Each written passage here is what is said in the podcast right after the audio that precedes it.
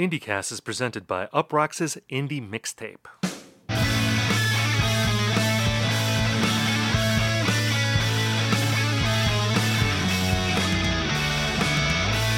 Hello, everyone, and welcome to IndieCast. On this show, we talk about the biggest indie news of the week, we review albums, and we hash out trends.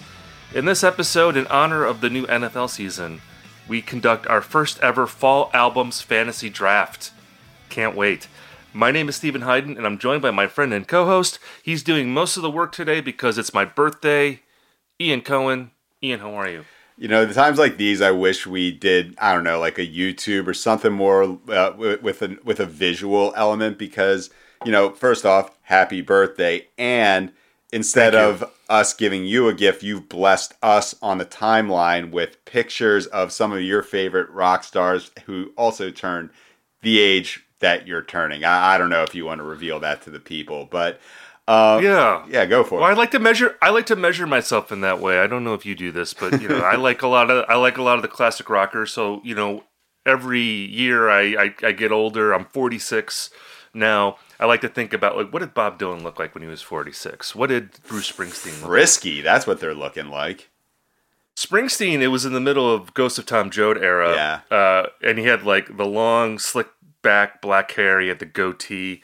Um, he's looking like a Cormac McCarthy character. Like just, I think it's like actually like one of the hardest looking Springsteens of all of all the Springsteens. The the number one hardest Springsteen, of course, is Tunnel of Love. Right.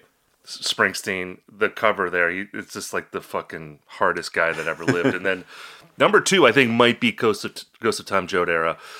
Dylan, it was in the middle of his like late '80s wilderness period. 1987, he was touring with the Dead. He's looking like a homeless person, uh, and no disrespect to homeless people by comparing them to Bob Dylan in 1987. he's just looking like he's like he's in rough shape. He had like the leather gloves Oh, yeah. with the fingers cut off. It was like that era for him, wearing like a hoodie, very disheveled looking.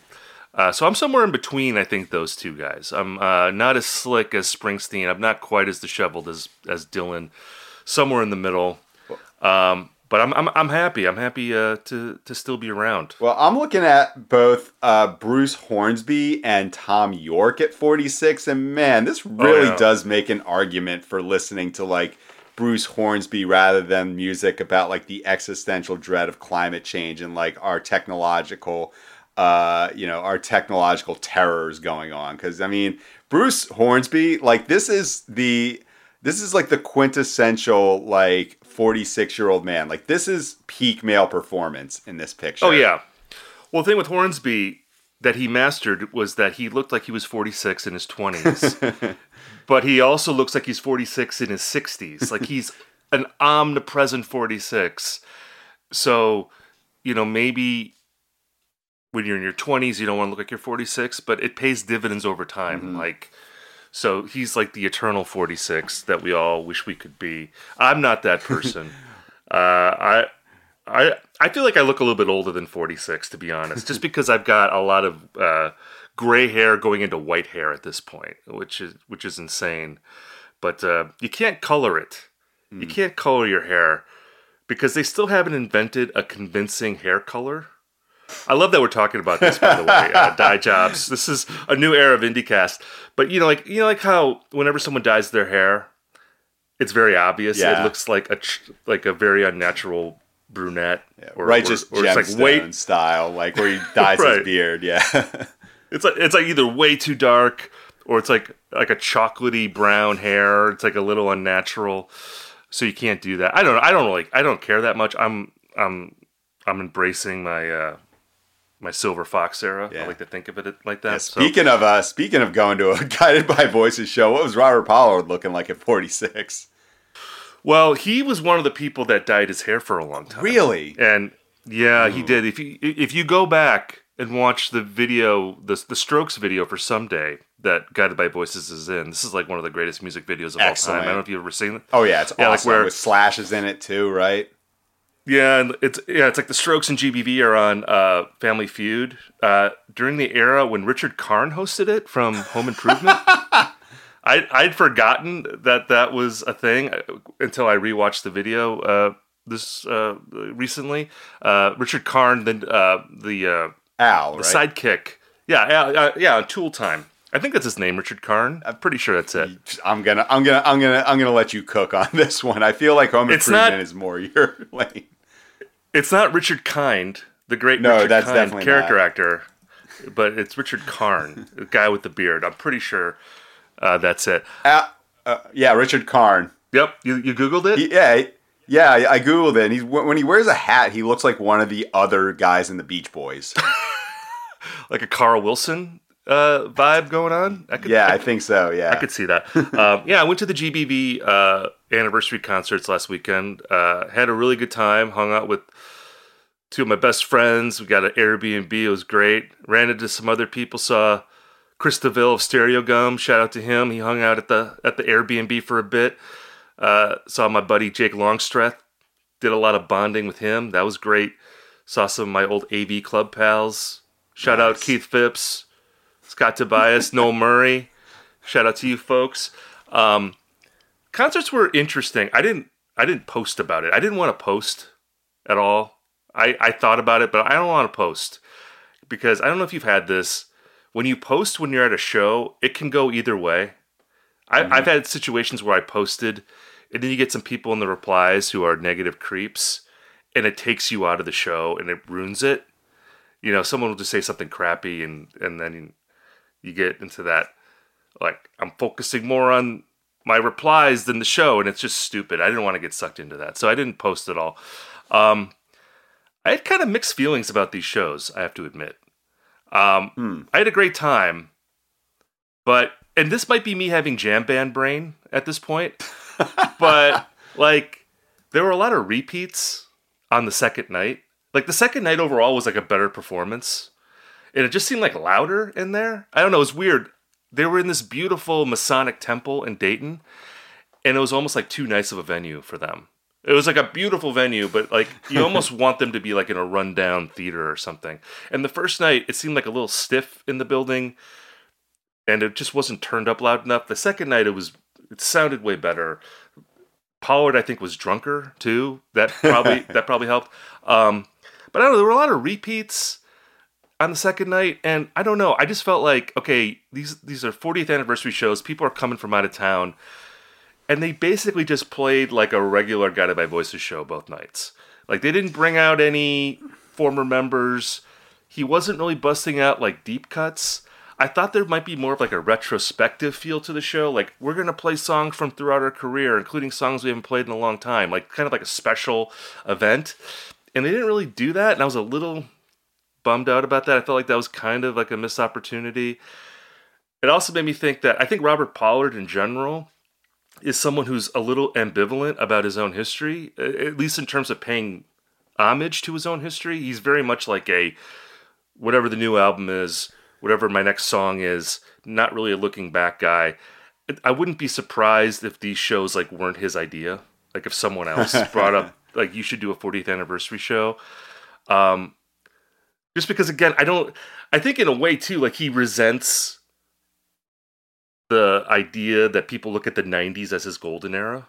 I, I, I, I hmm. don't think he likes that. I think he's defensive about that, and I think he would say, "My golden era is now," and like the version of the band now is the best version of the band. And people that would feel like, "Oh, I want to see Tobin Sprout up there," or "I want to see Greg Demos up there." I don't know if these names mean anything to you, but Tobin Sprout, yes. Okay. That- I, I've been reading about Guided by Voices long enough to recognize that name. yeah. So I, I feel like because I think a lot of people in the audience would have would have freaked out if Tobin Sprout showed up. They would have been really pumped up, and I think Pollard, and, s- uh, you know, on some level, would probably resent that. You know, Right. because it's like I- this is my band, it's what I'm doing now. So that was a little disappointing.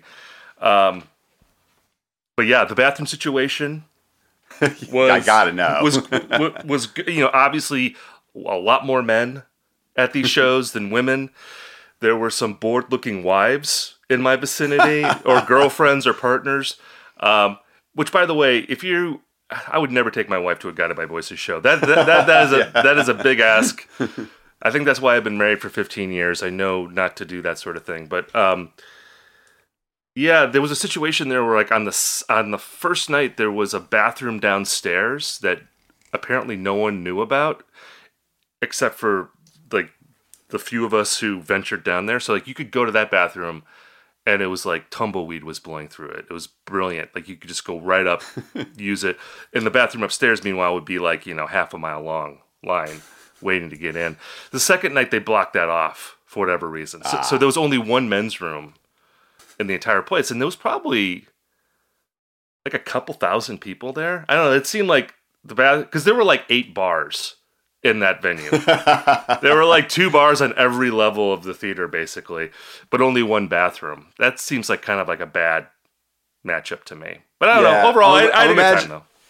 I'm imagining like a Burning Man type situation where like we start hearing like news reports about how like thousands of uh, Guided by Voices fans are stranded with like no bathrooms Right. and like Right. Joe Biden Joe Biden's on the horn like hearing about like this natural disaster but you know like it, yeah it, it sounds like it was fun but like I, I, I, I do think it kind of tracks with just what I know about Robert Pollard to like not make a huge deal about it. Like he's just gonna give you a Guided by Voices show in the same way that he gives you a Guided by Voices album. Right. But I'm I'm also just interested in knowing um, how the crowd received some of the openers because you know I imagine that uh, a, a, a, some percentage of that crowd are people who sort of kind of checked out on indie rock, you know, either in 98, 2002, whatever. And I would imagine like, you know, the newer bands like Kiwi Jr. and Wednesday, like, it's like, wow, they still make bands like this. And all of a sudden we're like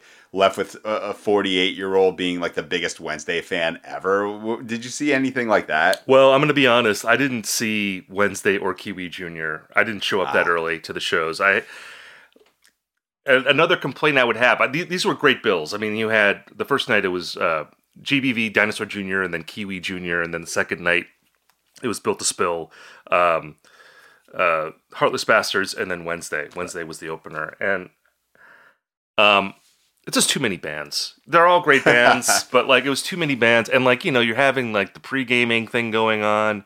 You're like meeting up people, and it was like to get to the venue at seven o'clock, knowing that you're gonna leave at quarter to one. Like I just couldn't do it. I couldn't. I couldn't be there for like five and a half hours. So I miss Wednesday. I've seen Wednesday before. I I- so I know they're great. That didn't. I I know anecdotally talking to people that there were some converts to Wednesday, just from people I talked to there who did see them and didn't know anything about them going into it. They became a fan because of that um, performance. But I don't know. It was weird. Like it didn't even seem like the audience was that excited about Built to Spill. Like there wasn't Huh. I felt like the people around me didn't know who they were.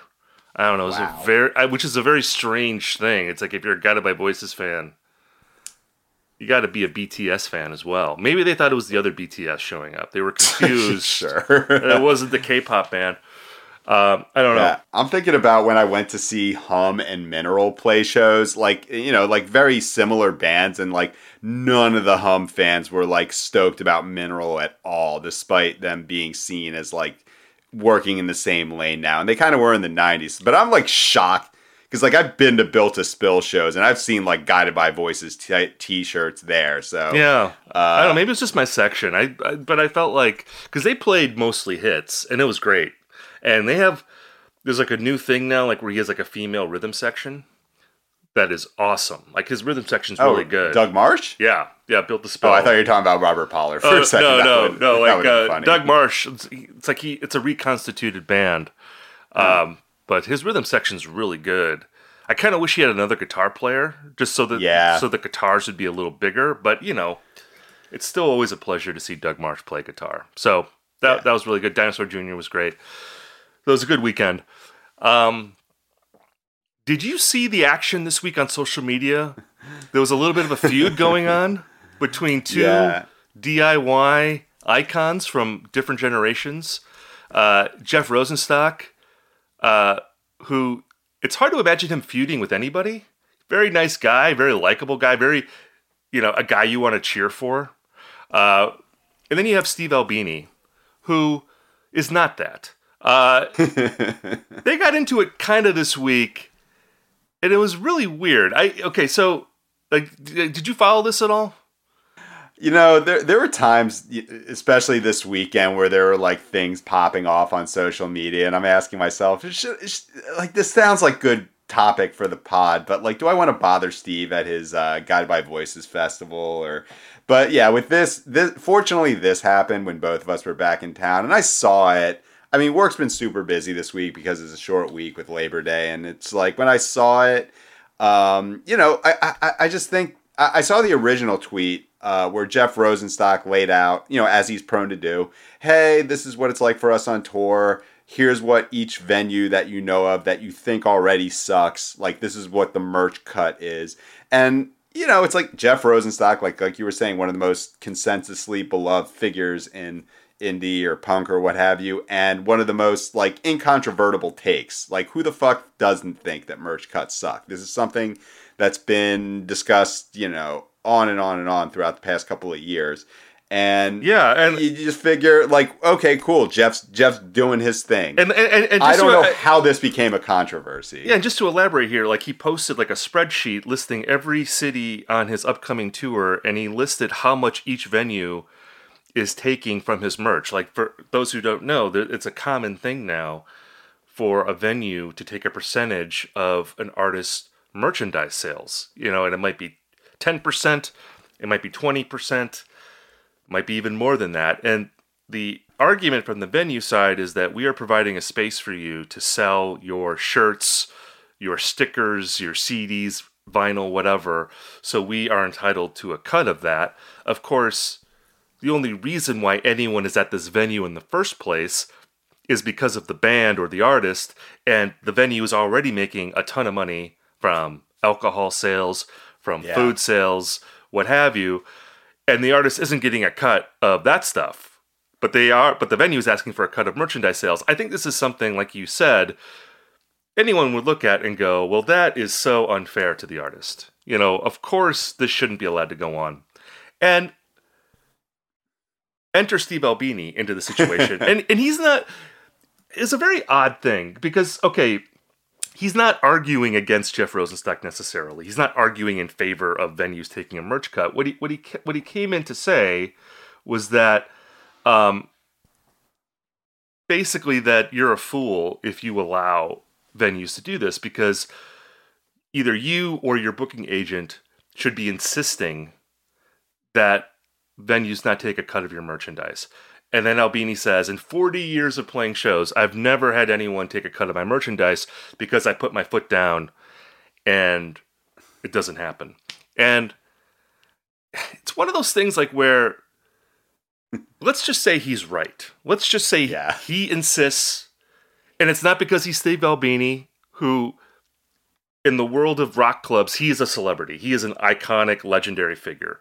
You know, there's no argument against and how that. often does he tour? You know, like, well, yeah, know that makes too. Music, but it's like, oh, cool. Shellac is touring for the first time in ten years. You know, right, right, and yeah, he's certainly not going on the road for like a month or two at a time. You know, he's probably playing like weekend runs or you know, like four or five shows in a row or something like that.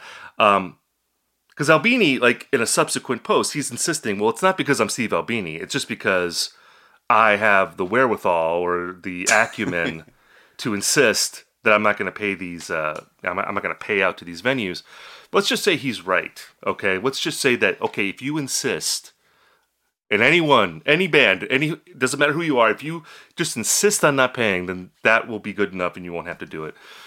There is a way to frame that where it doesn't come off like you're calling people a sucker or like you're calling yeah. Jeff Rosenstock a sucker. You could say, you know, I've I've always insisted I'm not going to pay these merch cuts but it sucks that you have to insist. Like, why should people have to insist on that? It shouldn't even happen in the first place, or it shouldn't even come up as a demand. Like, he could have framed it that way, but I don't know.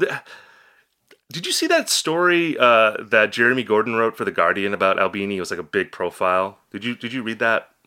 Yeah, it seemed like kind of this culmination of um, Steve Albini sort of taking opportunities to kind of apologize for being this uh, kind of punk rock curmudgeon in the past. You know, from calling you know a band Rape Man back in the '80s, and you know also the uh, his war against what was it like three whores in their press music stooge or something like that. That, that Right. famous article he wrote about Smashing Pumpkins, Liz Phair, and uh, Urge Overkill. Right. And, yeah, it's just kind of like, hey, I've softened in my time. Let me tell you about it. And, Right. you know, you get Gavin Rossdale to vouch for the guy. and- right. I love that. it, like it was a good story, by the way, Jeremy Gordon. If you're out Yeah. there listening, it was a really good story.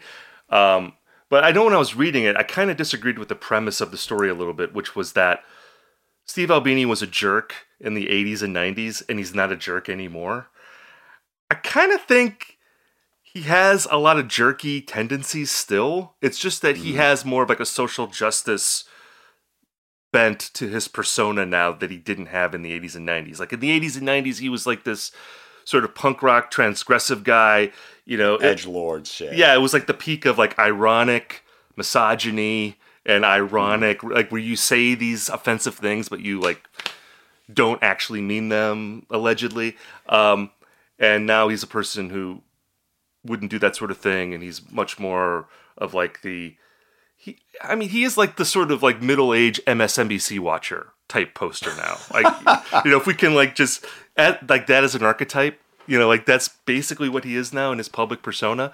Um, but I do think that again, like with Albini, he does have this arrogance, this sort of condescension about him that rubs me personally the wrong way. Like the thing with Albini, look, great musician, great engineer, great producer. His rhythm section sound, you know, that signature rhythm section sound, heavy, abrasive, violent sounding, brilliant. You know, he's a great musician and maker of music. Uh, his persona, though, uh, he's a boorish person. And I think he still is kind of a boorish person. And, and, and this whole thing kind of bore that out. I mean, we haven't even brought up the propaganda Uh, or propaganda part of this. Is it, it's, it's, I would imagine it's propaganda. yeah, propaganda. We haven't brought we haven't brought up that part of the story. That was like the like, like the like, like like the tag team, the middle aged punk tag team. Like I'm gonna tag you in. Albini's tagging out, and and someone from Pop- propaganda, they got involved in here. And What did they tweet? They tweeted. It's not about like sweatshop like garments, like oh look at you taking a merch cut on your sweatshop garments, like It's a- you know like a pretty obvious gotcha. And Jeff's like, yeah, these are not sweatshop garments, but It says bands bands really hate to be charged merch rates on their sweatshop garments.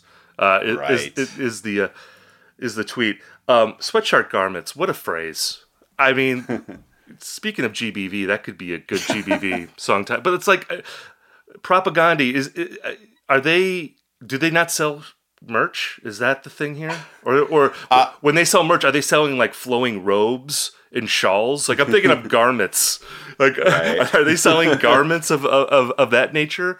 Uh, or is this like a Fugazi thing, like where you shouldn't sell merch? Is like is is that the stance here?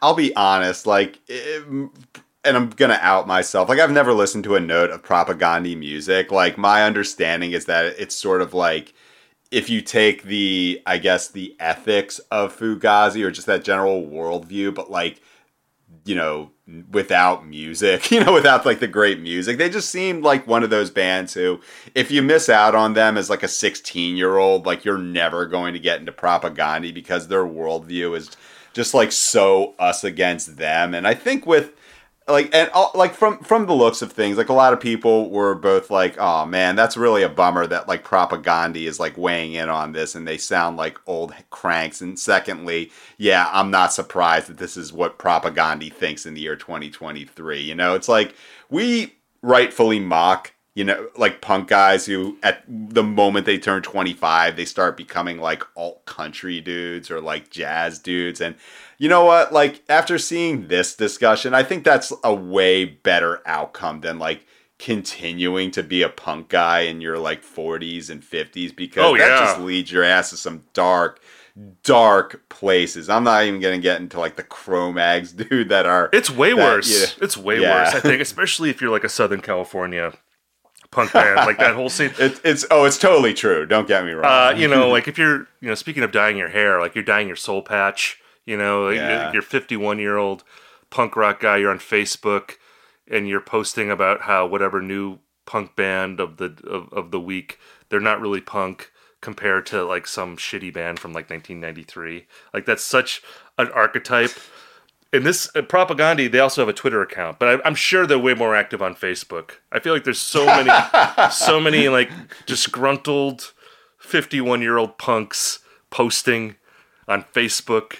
You know, they're probably they're either posting about like how punk bands today aren't really punk, or they're complaining about like Kanye West. You know, they're still they're still like Kanye West isn't music. You know, or it's like or, Yeah. or whatever rapper isn't music, like that that sort of thing. Just yeah, you're much better off. Yeah, be, be Bruce, be Bruce Hornsby. Don't be Thom Yorke. Yeah, or yeah, or yeah, like you know, start listening to Townes Van Zandt and become an old country singer. I think that's a good, that's a more dignified route to me. Um, we should pay tribute to uh, two people that uh, passed away uh, in the past week. Uh, you got Jimmy Buffett, the uh, the I'll call him a great singer songwriter, even though I'm not icon. Yeah, I'm not really uh, personally a fan, but I respect I respect him. I respect what he does, and there's a lot of people who I respect who love Jimmy Buffett. And then you have Steve Harwell, lead singer of Smash Mouth. He passed away.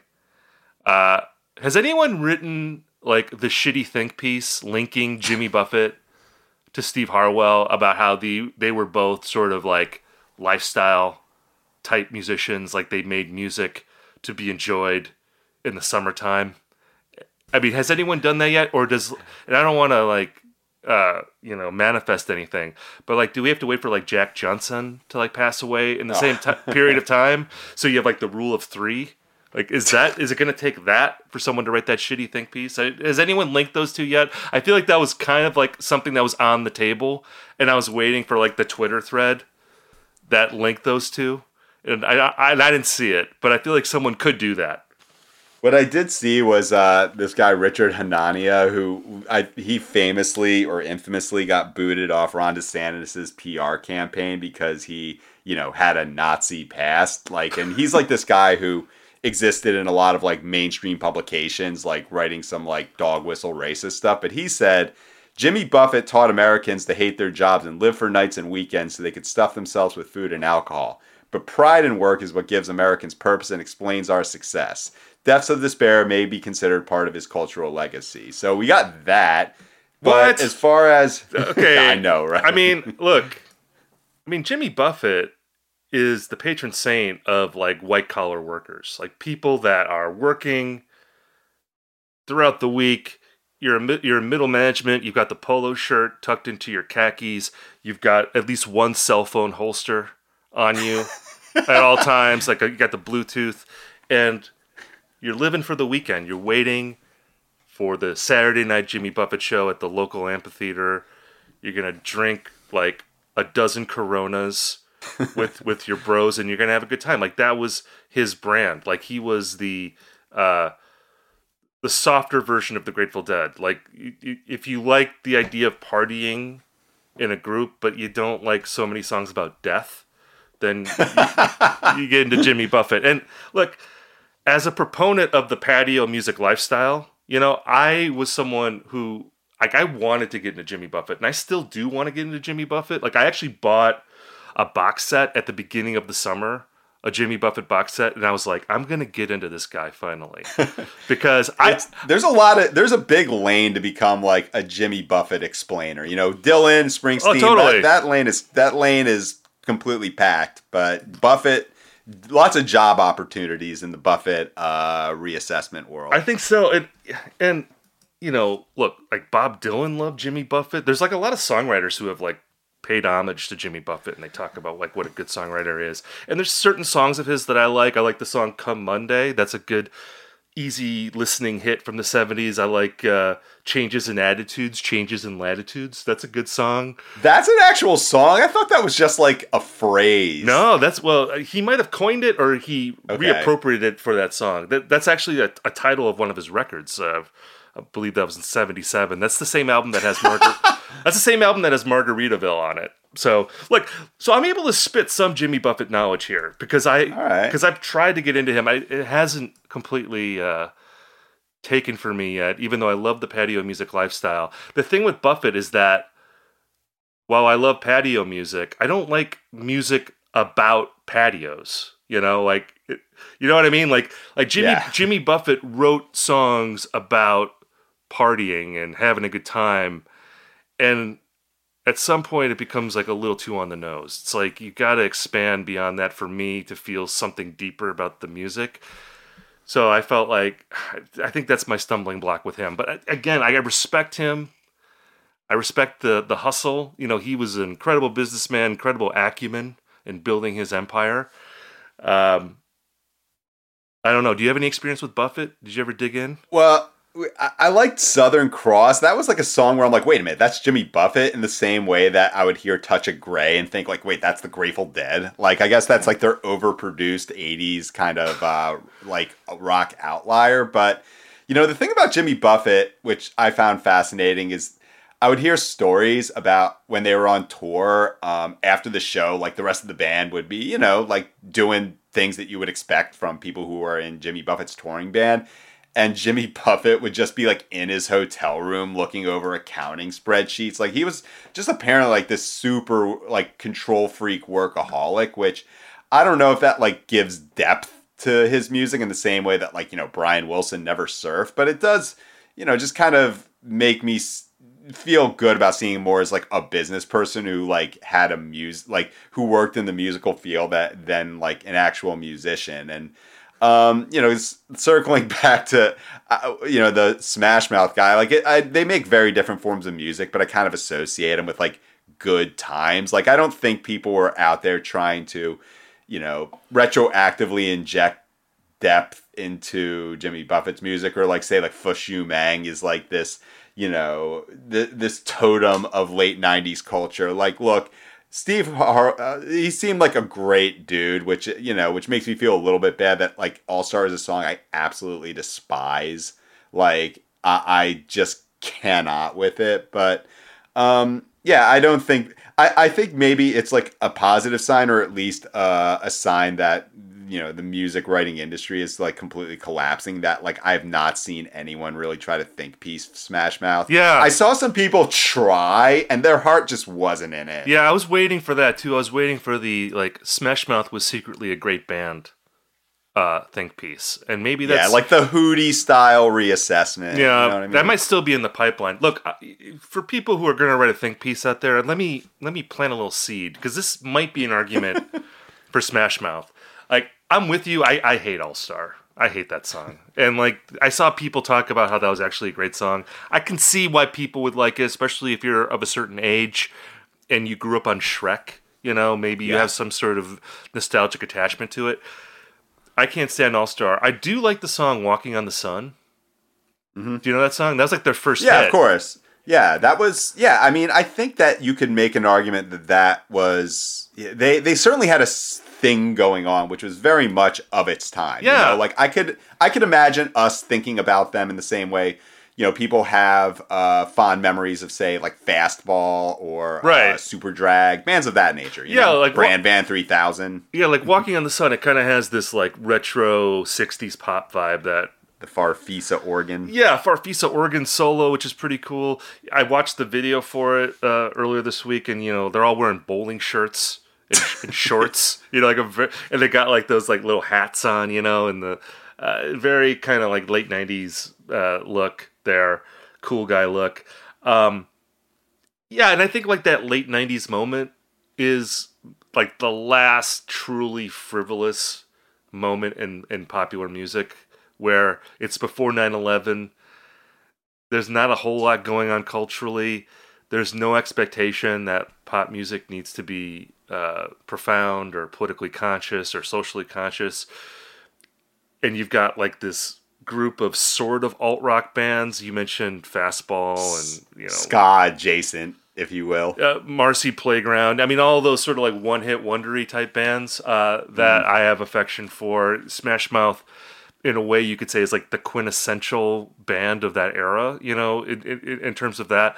Um, so I don't know. I remember hating a lot of that music at the time, and now I look back on it and I have like a good amount of affection for it. I think because of like just the frivolousness of the time. Like, Yeah. I mean, you hate And Y2K and Y2K, you know, panic hadn't quite set in yet either. Right. So and Y2K seems like such a innocent thing to worry about now. I don't know. There's something sort of sweet about it. It's not like uh you know, you're worried like the things that we worry about now. Although like when you uh um listen to All Star, I was listening to All Star again for this.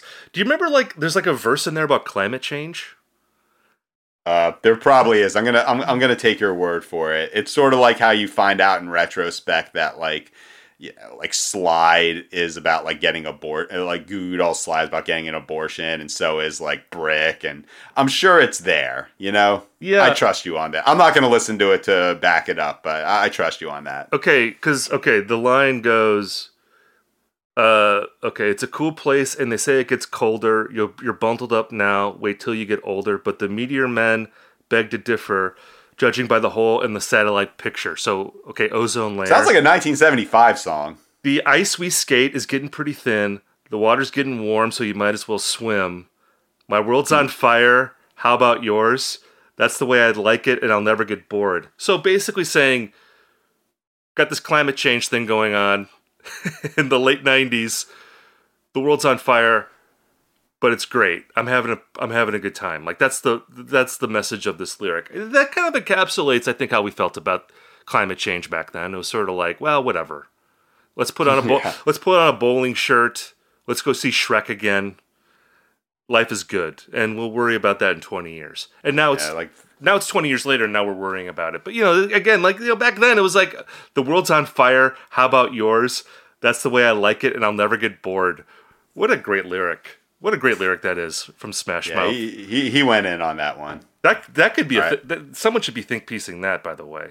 All right well, let's get to our fall albums fantasy draft. I'm really excited about this. This is in honor of the nfl season which began on i guess the day before this episode posts on my birthday which is a, a wonderful thing uh, to have on your birthday this is the idea so we're going to look at upcoming albums that are coming out starting today through the end of the year we're each going to pick five albums. And the idea is whoever comes up with the highest cumulative Metacritic score with our five albums wins the fantasy draft. So we'll, we'll have to follow up in December. Now, we were talking about this, and you suggested that instead of doing cumulative Metacritic score, that we do the cumulative or the average, I guess, year end placement on best of lists which is a good idea, except, and I'm making the case for Metacritic score, that's something that we can track throughout the fall. So we're going to know what a Metacritic score is as the albums come out. Whereas if we have to wait for year end lists, we're not going to know until December. And I think it will, it's just more fun and also maybe a little easier to understand if we can just follow the Metacritic scores as the year goes on. So, like for instance, there's like a big album coming out today that I expect to be a high draft pick for one of us. Mm-hmm. We're gonna know right away. Okay, that person, it, mm-hmm. whoever drafts that album, is gonna have a big lead right away because we're gonna mm-hmm. know what that score is. But then there's other albums coming out later this month into October and November where we're going to have a little back and forth and we can do updates on this throughout the fall. we can we can we can keep people updated on where we're at. Does that make Yeah, sense do to you? Can we do like yeah? Can we do like waiver wires? Like like I'm trying to pick up like the third uh, receiver for the Dallas Cowboys. Like every single year, uh, you know, I pick up like uh, Michael Gallup or something like that, and that might just be like a jazz album that you know becomes like the token number 42 slot. So. Uh, I'm excited to see how this evolves, but I'm really I'm excited about the draft and also the possibility of it evolving throughout the year because um, yeah, by the way, I did join a. I used to joke on this podcast that, um, you know, back in like 2010 or whatever, like Pitchfork was more like a fantasy football league that that reviewed albums, and now I'm in a Pitchfork uh, fa- uh, fantasy football league with like people from 2010. Wow. So, um, I love yeah, it. Texans is Texans is the reason. That's uh that's my team name. that's a that's a good one. I'm I, proud of that one. I like this idea. I wish you guys would make this public. It's almost like when they do like Road Rules MTV, like they have like cast members from the past. They come and Yeah. compete. Like Pitchfork should have something on their site where you have like the the old school Pitchfork people come back and they have a fantasy league and you can follow them. Like, like is is is is Brent DiCrescenzo in your league? I want to. Nah, we're talking we're talking like 2010 era. So okay. I was disappointed because in the draft chat it was like all talk about you know actual football and no one bringing up like Twin Shadow or Gauntlet Hair albums. I, oh man, you know already we're off to a poor start. Well, okay, let's get into our draft here, and the way it's going to go, I'm going to flip a coin, and whoever wins the mm. coin toss can choose whether they want to go first or get the second and third pick. So, like, if you get the first pick, the next person gets the second and third pick, and then we'll go back and forth. Does that make sense? Uh, I like it. Okay, so I'm gonna flip a coin. You're just gonna have to trust me, I guess, that I, I'm I'm telling the truth. Okay, I'm gonna flip right now. Call it. I'm flipping. Call it. Heads. It is heads. All right. All right. So you want the first pick, or do you want the second and third pick? I'm gonna take second and third. Okay. Very good.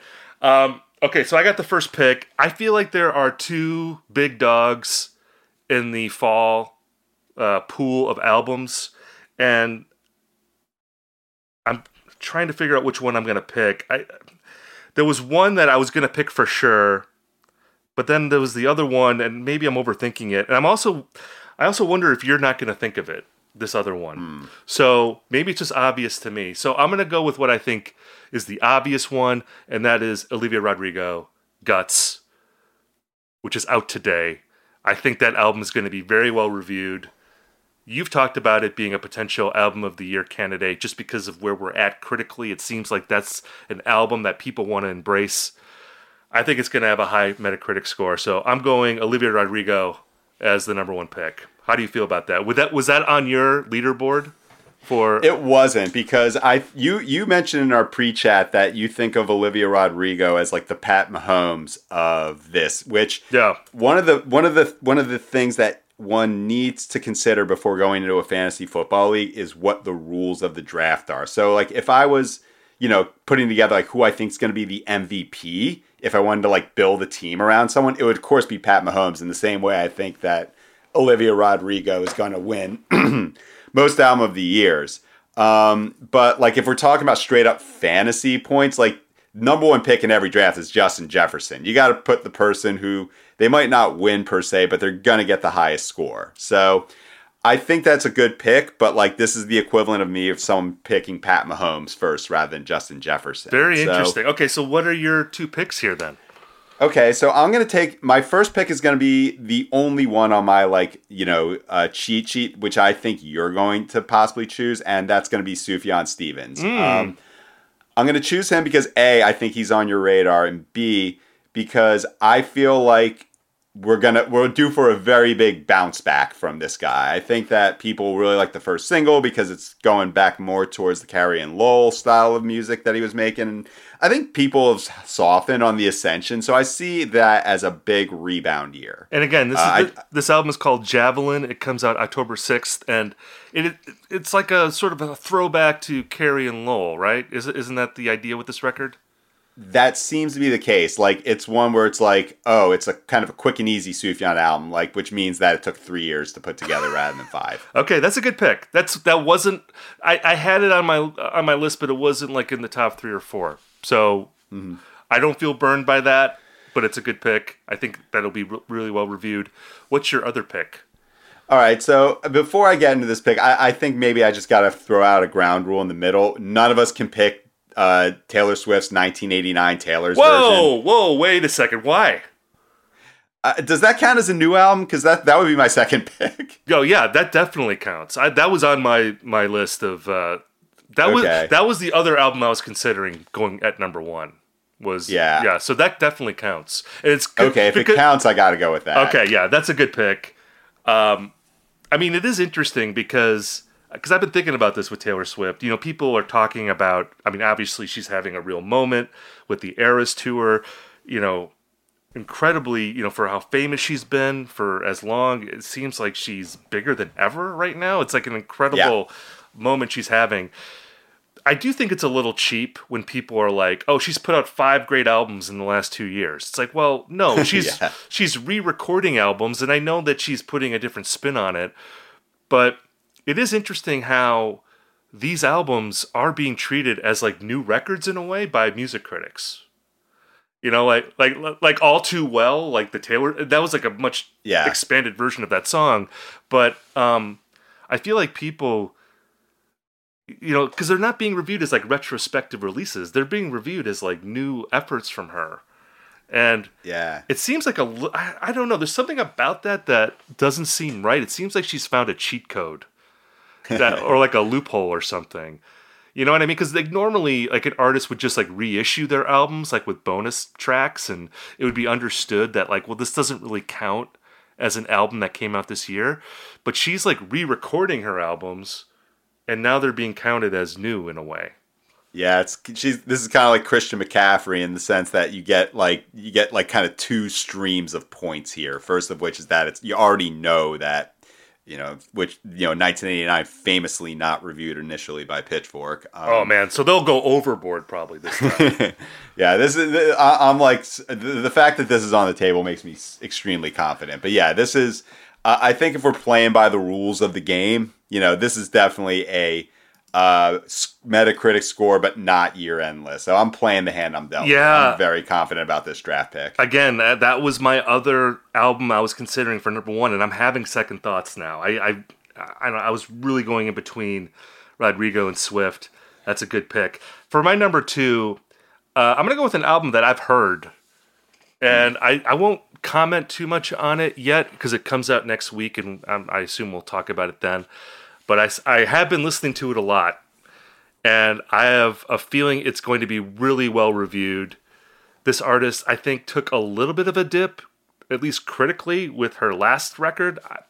My feeling is that she's going to rebound significantly with critics with her latest record. I'm talking about mitski. The land is inhospitable and so are we. It comes out next week that's my number two pick i think it's going to be really well reviewed Yeah, that's a good pick. We talked about last uh, on a previous episode how Laurel Hell like took like kind of an immediate like hit, but then it you know it, its its reputation is you know really rebounded in the time since. So I think that's yeah that's that's a that's solid. That's reliable. That's And a Ja'Marr Chase. and and you know obviously from a commercial standpoint it it only helped her i mean she's a huge Right. star now although when you go on uh, spotify i feel like her t- most streamed songs are not from laurel hell. I feel like it's still be the cowboy. Let me look this up. I, I just want to make sure i'm not wrong on that but I, I feel like i looked at this recently and i didn't see any She seems like the type where there's like maybe one song from like Bury Me at Makeout Creek that has like it's like she has her like harness her hopes. But no, Washing Machine Heart is killing it. yeah that's like Huh. that's at 532 million streams um Odd. Yeah, like Bury Me at Makeout Creek, very strong in streaming. Like, First Yeah. Love, Late Spring, 270 million. It, not even like the famous songs that I like, you know, Townie's not up there. Like there are two songs that just absolutely dominate from this one. Huh. This is a very interest very interesting numbers on that one. Yeah, and you know, you think of a song like Your Best American Girl, you would expect that would to be up there, and you know, it, it it's not in like the top ten. I think it's maybe just outside of it. Um, Nobody is, I think, is her second most popular song. That that that's that tracks. But yeah, there's That's, yeah, that sounds right. so yeah, I don't know. I, I again, I feel like Laurel Hell. I I wasn't a fan of that album personally. Um, I feel like that album generally got good reviews, but it was like a little less ecstatic than you would expect for an artist like Mitski. Again, I don't want to say too much about how I feel about the album, but I I think that that, that her latest album, uh, in, in spite of having like a pretty clunky title, uh, the land is inhospitable and so are we. I don't know. I don't love that album title, but I think that record. I feel good about that being my number two pick. Yeah, I'm not. I'm not letting a clunky album title get in the way of my enjoyment of a record. I Yeah. think my track record speak for itself. Of course. Uh, what is your uh, number three pick? All right, another one where I'm playing the hand I'm dealt. I'm gonna go with, uh, and this might not be on your radar. I'm gonna go with uh, L'Rain. Yep. Um, this is an artist That was on my um, radar for sure. Ah, yeah, this is an artist who, um, in 2021, I believe, had a record come out that was really well reviewed, but like she's still kind of under the radar um, as far as like mainstream publications. Um, Fatigue was the name of that record, one I really, really enjoyed. And Um, I think that we're setting up now for a, um, you know, I, I, think we're setting up for like a record where it's like kind of a makeup call. Not that like I'm saying I haven't heard this record yet, but I feel like a lot of artists that a lot of publications that like weren't up to speed on uh, L'Rain in 2021 are going to come back like super hard on um, "I Killed Your Dog," which is the name of the album.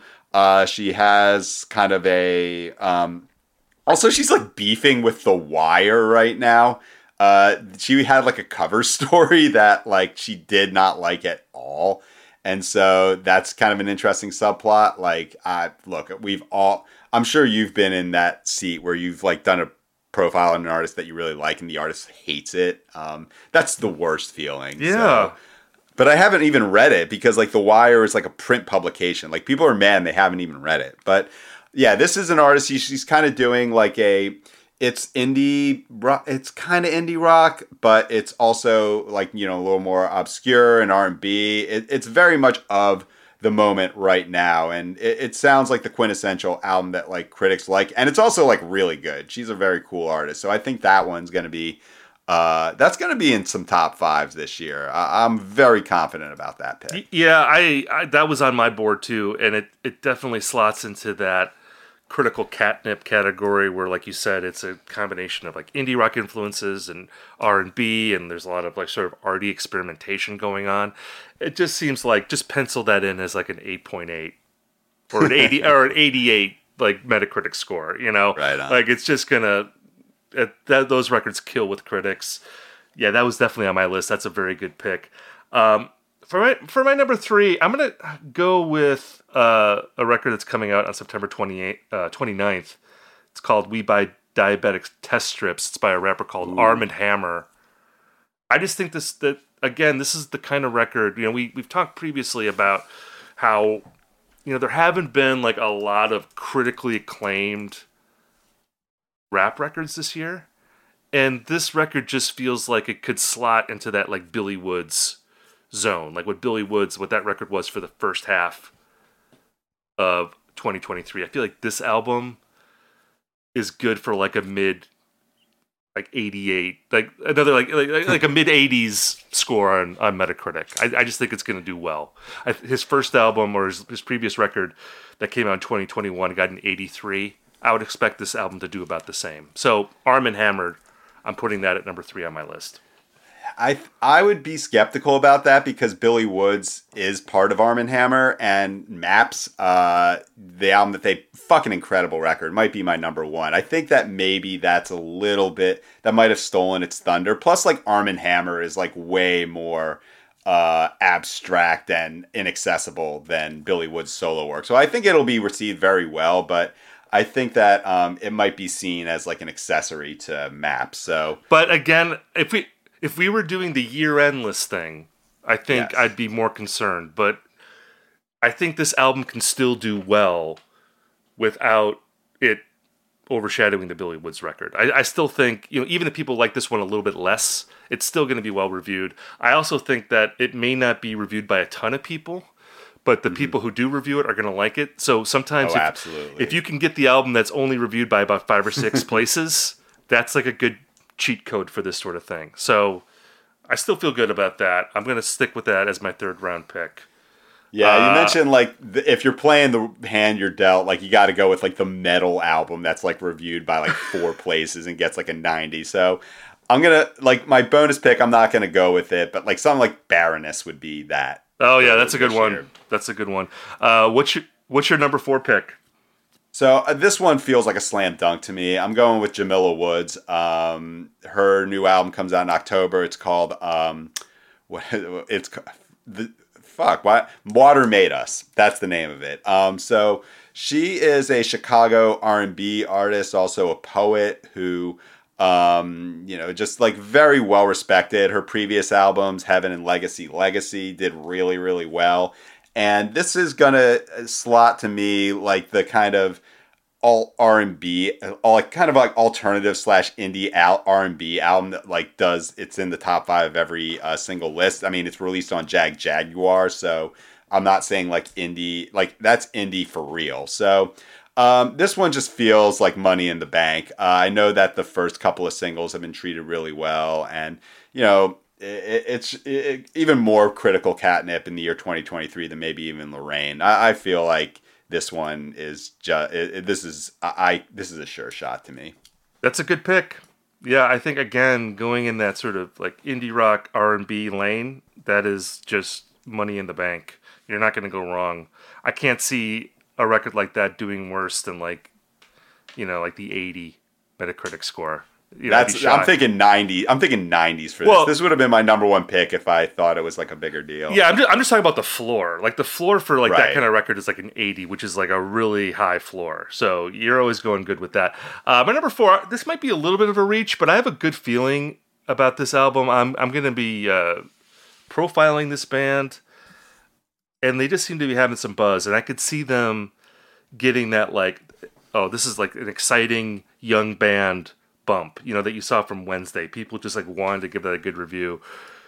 This band has a lower profile, but I, I, I could see them being really ascendant in the fall. And it's a band called Slow Pulp. Uh, they're mm. from Chicago. They have an album called Yard that comes out at the end of September. Really good record.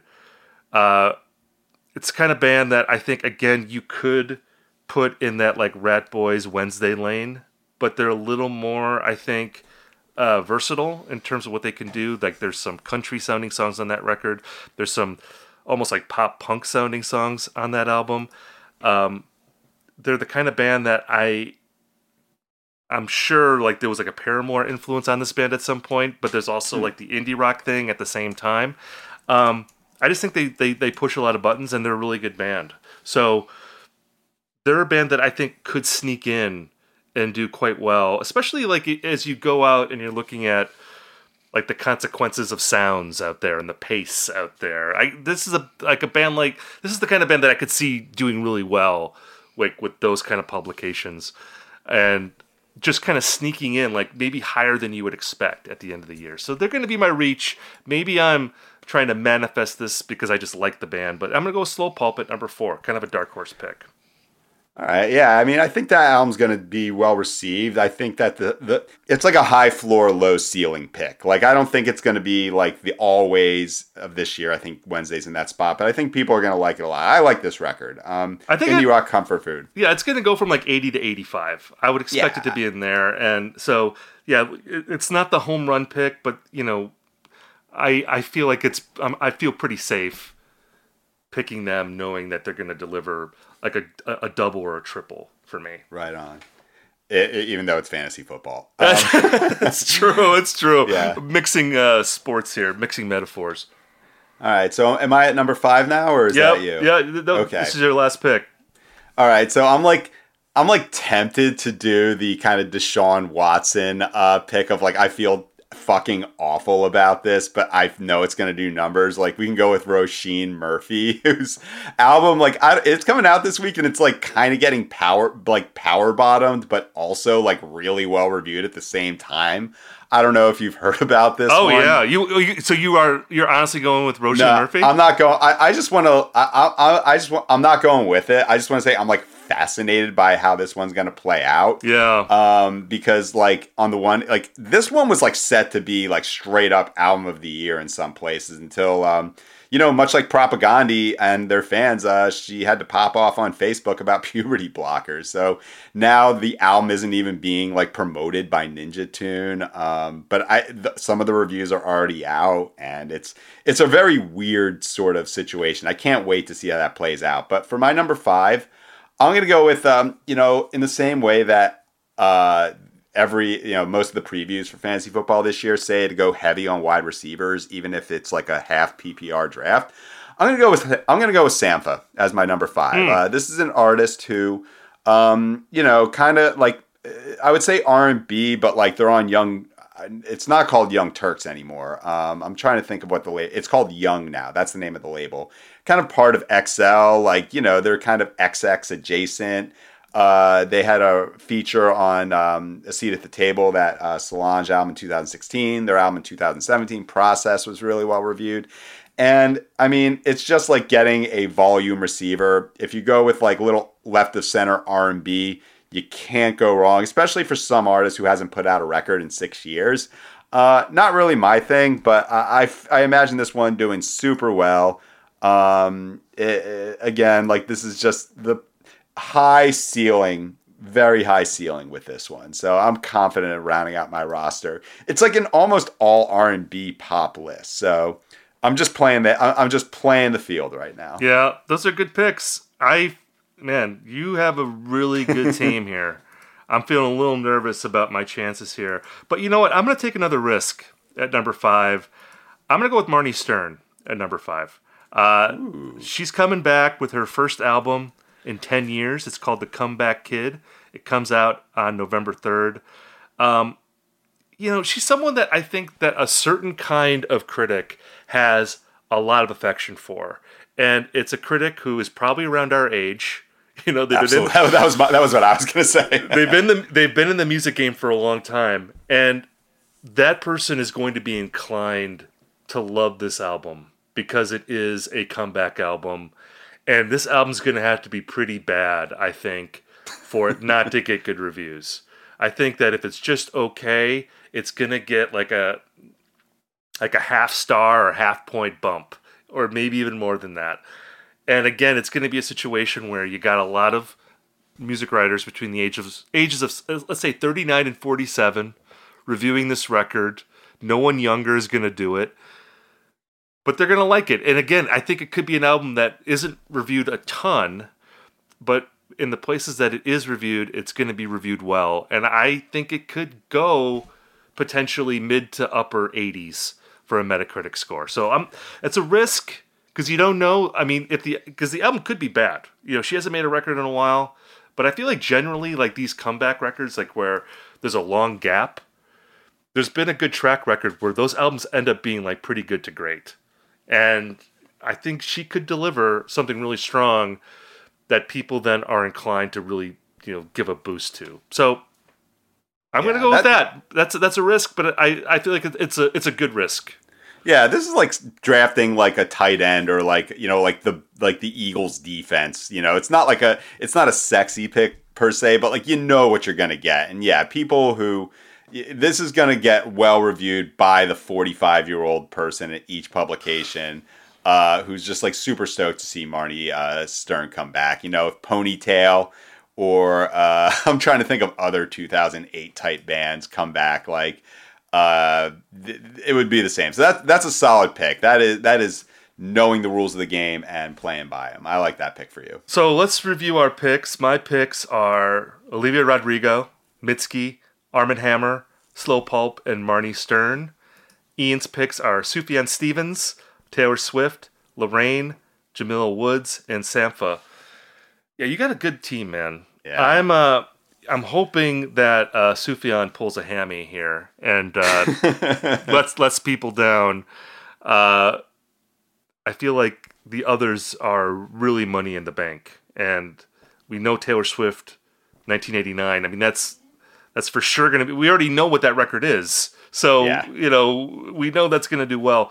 Um, but I don't know. I feel good about Rodrigo. I feel good about Mitski. I think they're going to carry the day. I, I and I took some risks but I feel good about them. So we'll see. We'll we'll as the fall season unfolds, we'll do a scoreboard and we'll let people know who's in the lead. We'll know me right away, Olivia Rodrigo. Uh, we'll know next week. So I hope she delivers for me.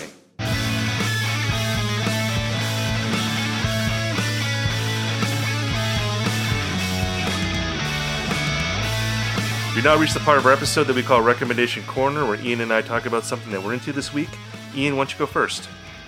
So uh, I think this album's gonna do pretty well, um, even though it's like kind of a niche. Um, it's kind of a niche affair. Um, so Sparklehorse, a band who put out um, a number of like really incredible records um, throughout the late '90s and early 2000s.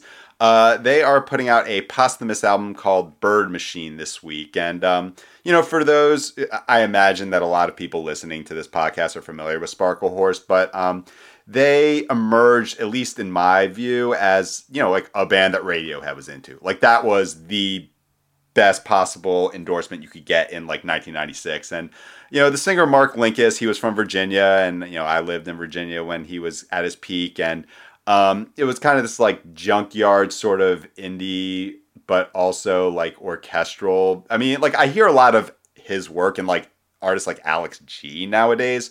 But you know, he is someone who had a lot of health scares, a lot of um, you know substance and mental health issues, and he died in 2010.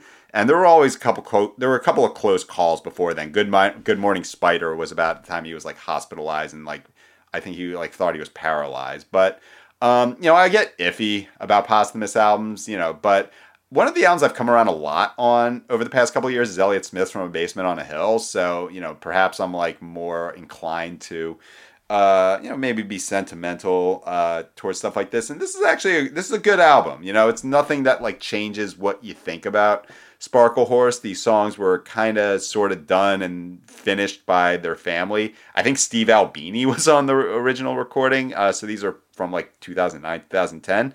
And yeah, I mean, even though it's like tragic circumstances, you're listening to an artist who, you know, passed away like 13, 14 years ago, it still feels like comfort food in a way. You know, it's like this is a band that I loved and it's, you know, they still got it and or they still had it and they were still making like really strong interesting music towards um, you know, the end of their life. So, um, yeah, if you if you haven't checked out uh, Good Morning Spider, um, fucking incredible record, but uh, this one's good too. So, Bird Machine, Sparklehorse.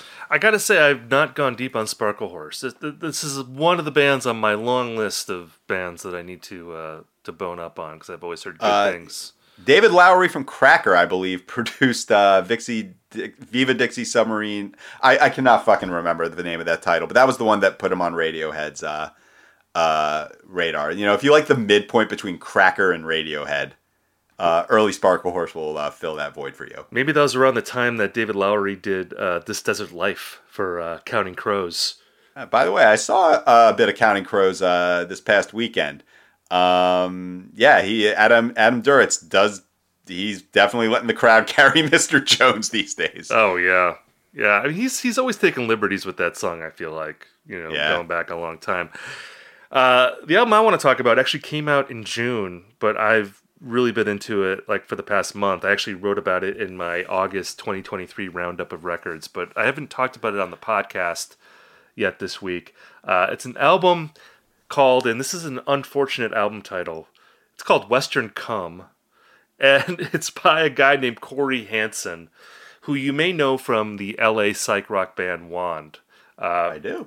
and he's also been working on his own. This is his third solo record, and it's just a delightful guitar rock album. I, I think someone on Twitter actually recommended that I check this out because they thought it'd be up my alley, and they were totally right. It is up my alley, and it's the kind of record that I would say it sounds a little like Boston in places with the singer from Bread singing the songs. Uh, and there's also like a little bit of Sloan in there, a little bit like Raspberries, like a lot of power pop, but just like a lot of like 70s FM rock to it. Very melodic songs, very just huge sounding guitars. There's like a little bit of like a punk influence on on some of the numbers, like sort of like an art punk thing going on, uh, which I think points to Hanson's work with Wand. Uh, because Wand is more again, it's in the psychedelic realm. Uh, also, you know, there's like some krautrock stuff in Wand, and they're just like an artier outfit.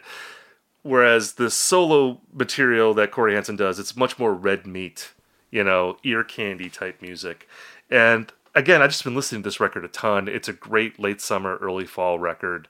Um, it was it flew under the radar for me because again, I, I I got into it about a month or two after it came out. But uh, if you're into any of the bands I just mentioned, I think you will like this record a lot.